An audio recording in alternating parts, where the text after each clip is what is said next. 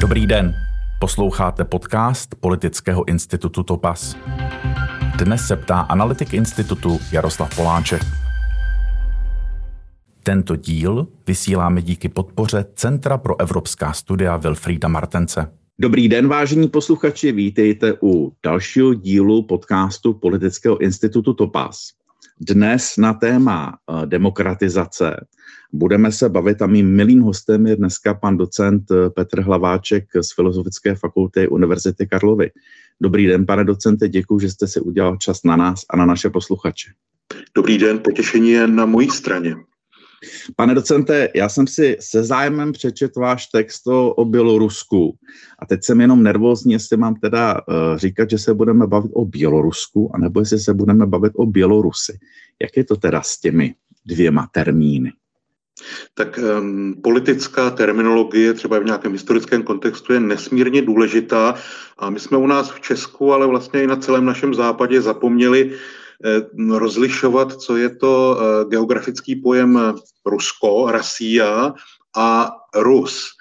Eh, pokud bychom používali ten termín Bělorusko, který samotní Bělorusové odmítají, tedy Bělarasia, tak bychom vlastně přistupovali na ten ruský imperiální narrativ, jak se utvářel, dejme tomu, od 16. století. Mm-hmm. Pokud budeme mluvit o Bělorusku, to znamená o té Bělarasii, no tak prostě budeme tím svým vyjadřováním dávat najevo, že tahle ta země patří na ten ruský imperiální orbit. To jest vlastně budeme tak trochu papouškovat VV Putina a Sergeje Lavrova, Eh, kteří používají i ten termín ruský mír, kam pak zahrnou teda právě i ty země nejen jako Bělorusko, čili Bílorus, ale i Ukrajinu. A ten pojem eh, Rus geografický je totiž eh, odkazuje k těm předimperiálním ruským zemím, které často vlastně patřily i do toho, řekněme, orbitu západního, aspoň částečně, a to je případ jak kijevské Rusy, která se z větší části rozkládala na dnešní Ukrajině, mm-hmm. tak té bílé Rusy, která byla součástí toho polsko-litevského soustátí a dnešní Bělorusové se vlastně k téhleté tradici, k téhleté své, řekněme, utajené západní identitě eh, tak nesměle hlásí. Zejména tedy ti opoziční a ti, co jsou dnes v exilu.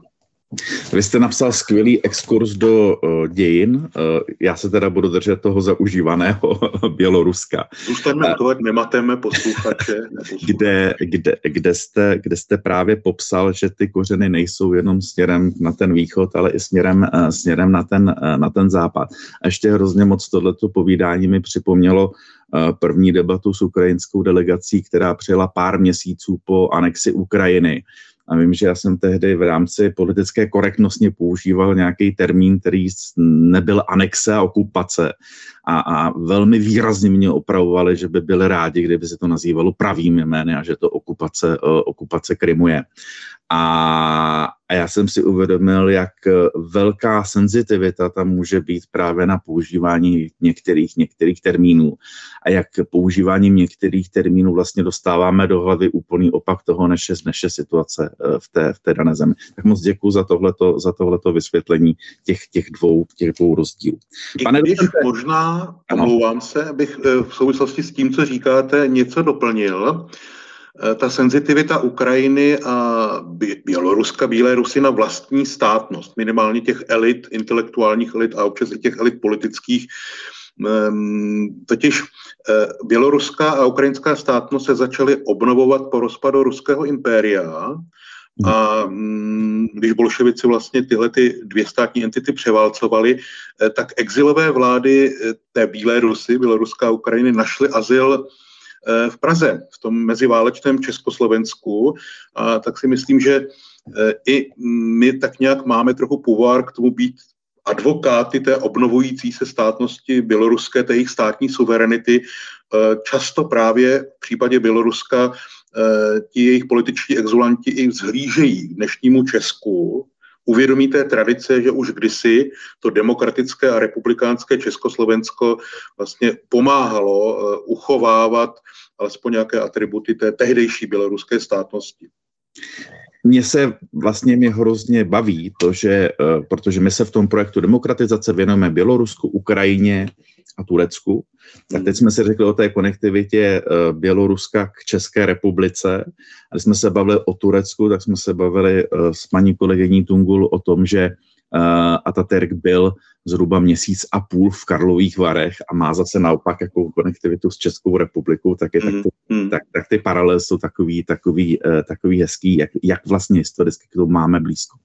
Uh, pane docente, co mohou, respektive První věc, na kterou jsem se chtěl zeptat, my už děláme několikátý rozhovor na téma uh, Bělorusko a mám pocit, že v České republice ta podpora uh, Běloruska, respektive běloruské opozice, je velmi silná a, je, a velmi, velmi významná. Je to jenom můj pohled zevnitř bubliny nebo ve srovnání celoevropském je opravdu Česká republika někým, kdo to téma drží, kdo podporuje opozici? Hmm.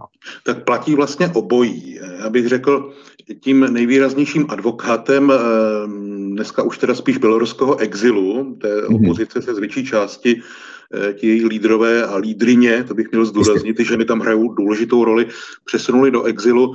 Eh, primárně, a tak to vnímají i kolegové v západní Evropě, je to hlavně Polsko a Litva. Tyhle ty dvě země, které se nějak zasazují o to, aby ta povědomost o těch svobodomyslných Bělorusech zůstala v éteru, ale je to vlastně i, Česko ze dvou důvodů. Za prvé, už Václav Havel se velmi zajímal o tu běloruskou situaci a výsledkem toho jeho zájmu bylo ještě v 90. letech založení Mezinárodního združení občanské Bělorusko.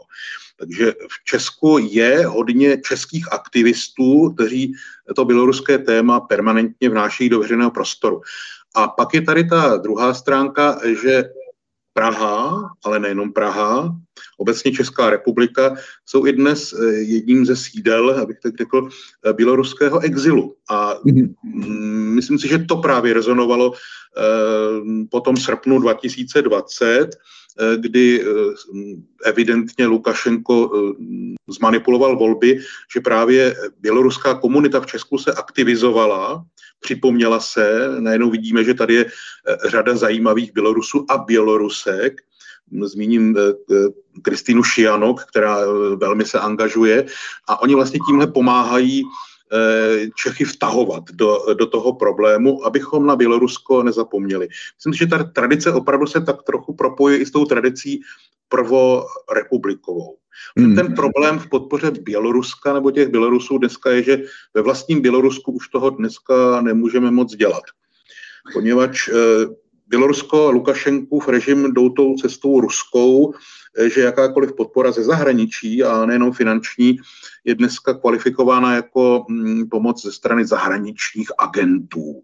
A tudíž eh, v podstatě už to dneska není možné. Ten, ty restrikce jsou velmi silné. Pokud pomáhat, tak se to bude týkat právě těch exulantů a té běloruské komunity v Evropě nebo jinde na západě. Pane Cente, já trošku odbočím od té analýzy, ale eh, když jste hmm. mluvil o lídriních, eh, hmm. když si vzpomenu na nově zvolené složení poslanecké sněmovny, které má dvoutřetinové zastoupení žen. Máme nejsilnější ženskou sněmovnu od, od, od svobodných voleb. Když si uvědomím, co se stalo ve volbách v České republice v roce 2021, očekáváte, že bude intenzivnější zájem o Bělorusko eh, stran zahraniční politiky, oficiální zahraniční politiky České republiky, že, že to bude mít ještě více prostoru? Lze to předpokládá? Jak, jak to říct kulantně? Určitě to nebude souviset s tím, jestli je větší zastoupení žen ve vedení sněmovny, možná by žen mohlo být víc i ve vládě.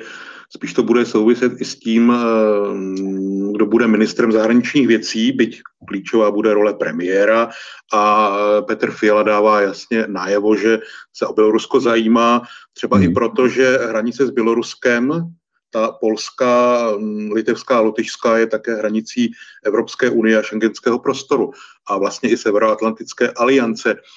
Eh, mm, spíš eh, čekám právě na toho nového ministra zahraničních věcí a, a eh, je pro mě docela zklamáním, že tohleto silové ministerstvo se dostalo do pozice, že oni v podstatě se nervali ty větší strany a nakonec zůstane asi tomu nejmenšímu koaličnímu partnerovi. Trochu to uh, svědčí o tom, že byť občanská společnost se zajímá o, nebo aspoň její část, o zahraniční politiku a nějaký mezinárodně politický kontext, eh, tak eh, vnitropoliticky eh, pořád vlastně podceňujeme naše mezinárodní vztahy.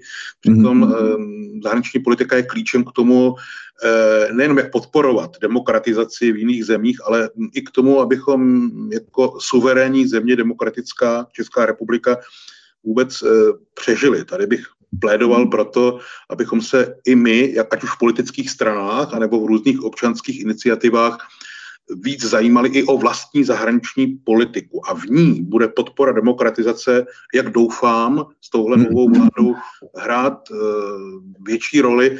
Přece jen uh, Bělorusko je pořád ještě součástí toho eh, projektu sousedství, čili východního partnerství a musíme s tím, nebo měli bychom nějak s tím pracovat. Ovšem hmm. Lukašenko samozřejmě teď dává najevo od té krize eh, v srpnu 2020, že se vlastně o ty kontakty eh, s Evropskou unii příliš nezajímá. Ještě bych si dovolil možná zmínit právě to, že i to je taky změna, protože hm, byť Bělorusko za Lukašenka od roku 1994 ehm, bylo tím nejvěrnějším spojencem Ruské federace a pak toho putinovského režimu, tak anexe Krymu a válka na Donbase od roku 14, ehm, Lukašenka vyděsila a on vlastně nastoupil cestu určité multivektorové politiky a snažil se hrát tu roli mostu mezi, mezi EU eh, e a Ruskem. No a dokonce ještě před těmi volbami, teda, jo, kdy, kdy dával najevo, že on je ten obránce běloruské suverenity i vůči té ruské hegemonii. Dneska je tenhle ten člověk a jeho režim totálně v područí té e, ruské kremelské věrchušky a i ta krize dnes na té bělorusko-polské eh, hranici je vlastně nějakou jevovou formou e, velké krize, velkého průšvihu, problému ve vztazích e, unijní Evropy mm-hmm. a Ruské federace. Takže Lukašenko je vlastně klientem toho ruského revizionismu a imperialismu a musíme Bělorusko ze sebezáchovných důvodů velmi pečlivě sledovat. Hmm. Já se přiznám, že jsem zmiňoval vedení poslanecké sněmovny také z toho důvodu, že předsedkyně uh, Markéta Pekarová Adamová, která Rozumí. se hlásí k odkazu Karla Schwarzenberga a jeho zájmu o lidská práva, a o, a o Bělorusko, takže to bylo to, co mě napadlo na, na, na první dobrou, že tam se odehraje určitě ve srovnání s minulým vedením sněmovny. Uh, doufám ke kvalitativní, ke kvalitativní změně. Vím, že v průběhu minulých let e, byla velká podpora běloruského exilu i ze strany europoslanců a v Evropském parlamentu. Jaromír Štětina Blahé to paměti byl velmi výrazným uh, zastáncem a mediátorem uh, situace v Bělorusku ještě v době, kdy to možná nebylo tak atraktivní téma, jako je, jako je to dneska. A proto jenom krátká glosa, pořád vám skáču do řeči, ale um, Karl Schwarzenberg byl vlastně společně s Václavem Havlem, spoluzakladatelem Eh, toho Mezinárodního združení občanské Bělorusko, takže já pevně doufám, že ta tradice eh, v TOP 09 eh, nejenom, nejenom přetrvává, ale bude dále rozvíjena. To je podpora Běloruska a těch východoevropských zemí. Pane docente, i aktivita Topazu a celý projekt demokratizace je pokračování tohoto odkazu a tento rozhovor snad je dalším drobným střípkem do toho, aby se o té problematice hovořil. A dovolím si ještě poslední otázku. Velmi často ve svém okolí slýchám uh, jistou, jistou skepsi, co může dneska pro situaci v Bělorusku udělat Evropská unie, co může udělat uh, Česká republika. Vy jste to v té své práci docela přehledně napsal. Dokázal byste zmínit tři věci, které bychom buď neměli opouštět a neměli, nebo měli prohloubit, abychom uh, Bělorusku pomohli? To řeknu jednodušeně. Zkusil bych být velmi konkrétní a oddělil bych teda mm, ten Lukašenkův režim a ty opoziční nebo exilové elity. Ve vztahu k režimu je asi potřeba používat, eh, řekněme, tvrdší postupy. Mhm. Sankce a jako velmi eh, dobře cílené sankce. To se týká třeba letecké dopravy mimochodem, eh, kterou eh, Lukašenko zneužil k dovážení migrantů z Blízkého východu do východní Evropy, aby v podstatě určitou hybridní válkou znejistil Evropskou unii a možná si získal nějaký prostor pro nějaké vyjednání vyjednávání. Co se týče podpory opozice, tak jak už jsem zmiňoval, podstatě jde o to podporovat ji dnes v exilu. A myslím si, že e, bude to znít možná banálně, ale šel bych na to kulturně politicky. Je totiž potřeba Bělorusy a Bělorusky nějak udržet e, v tom celoevropském narrativu, abychom o nich zkrátka e, víc věděli. A to je vlastně, když to rozdělím, ta cesta podporou médií a řekněme i nějaké akademické eh, spolupráce. Ehm, ono eh, existuje vlastně takzvané Eurorádio, což je běloruské rádio vysílající dnes z Varšavy, eh, které vysílá tedy v běloruštině a v ruštině, tak to by byla ta podpora tohohle média k tomu, aby vlastně i Bělorusové a Bělorusky měli k dispozici kvalitní zprávy a více a více učili taky to, co často i nám dělá problém, Eh, co jsou fakta, co jsou názory, případně co jsou dezinformace. No a eh, potom, eh, protože řada mladých Bělorusů a Bělorusek je dneska ve střední, v západní Evropě, tak bych se nebál jít i třeba cestou nějakého výraznějšího projektu akademického, sice existuje ve Vilniusu soukromá Evropská hmm. humanitní univerzita zaměřená na Bělorusko, založili ji Bělorusové, přenáší se tam bělorusky a rusky, ale také anglicky, francouzsky, německy, ale mm, klidně bych se nebál projektu založení jakési eh, Evropské univerzity eh, třeba rovnou pro ten Eastern Partnership, pro východní partnerství eh, v Praze, eh, kde by tito studenti eh, mohli studovat, protože řada z nich je bezprizorních a mělo by to ten efekt, že nejenom, že oni by se seznamovali s tím, jak funguje demokracie a politická kultura, mm, řekněme, v tom našem euroenijním okruhu, ale zůstali by nějak přítomni Eh, i eh, u nás jako takové memento a zároveň by se připravovali na to, eh, jak se stát tou intelektuální a politickou elitou, až Lukašenko zmizí, protože on jednou každopádně zmizí, minimálně biologicky v tomhle máme jistotu a vlastně pomáhat té budoucí elitě k tomu, aby byla připravena, to by mohlo být naším úkolem. Tak proč by nemohla být taková univerzita pro východní partnerství s velkým důrazem na Bělorusko zrovna v Praze? Skvělý, konkrétní, naprosto, naprosto ohraničený, eh, ohraničený nápad. Já vám, eh, já vám za to moc děkuji. Pane docente, ještě mě napadla jedna uh, poslední otázka. Když jsme se bavili chviličku před naším rozhovorem, tak jsme se bavili o tom, že o Bělorusku bylo v poslední době hodně napsáno ale že málo co z toho eh, dává obrázek, ze kterého by měl eh, člověk komplexnější přehled. Doporučit, dokázal byste doporučit jednu knížku, eh, stať, článek, server, cokoliv, co by pomohlo našim posluchačům vhledu do té problematiky a vlastně ani to nemusí být, odbo- ani to nemusí být odborný test, klidně, ať je to, ať je to beletry, ať je to román. Jenom, aby člověk pochopil, duši Bělorusy? no, já bych možná doporučil, já bych zmínil tři jména. Eh, tří Bělorusů. Eh, předně čtěte Maxe Ščura, mm-hmm. běloruského anarcho-buddhistu, který žije v Praze. To je básník a velký provokatér, eh, který má velký vhled do té běloruské skutečnosti, konec konců má bohužel zkušenosti s běloruskou KGB a zároveň dokáže být kritický i k Evropě. On dokonce Evropskou unii občas označuje jako líná Evropa. Eh, tak Max Ščur to určitě. No a potom eh, bych doporučil jméno Alex Kažarsky. To je běloruský kolega politolog, který žije v Bratislavě, mluví slovensky a česky a mm, vlastně píše eh, o Bělorusku velmi, velmi kvalifikovaně, řekněme z té odborné eh, politologicko-historicko-filozofické stránky.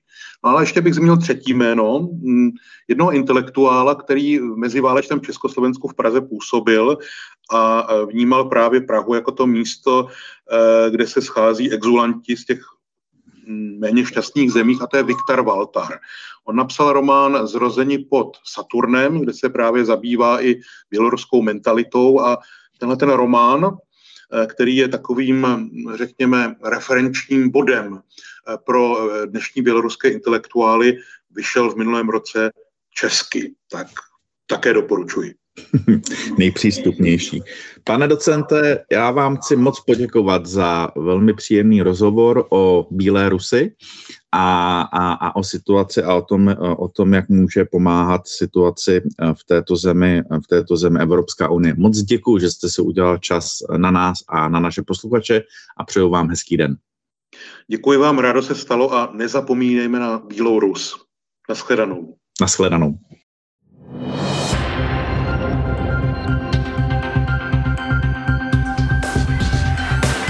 Tento podcast se všemi díly najdete na všech hlavních streamovacích aplikacích a na webu Politického institutu Topas. Přihlašte se k odběru a nezapomeňte nás sledovat na Facebooku.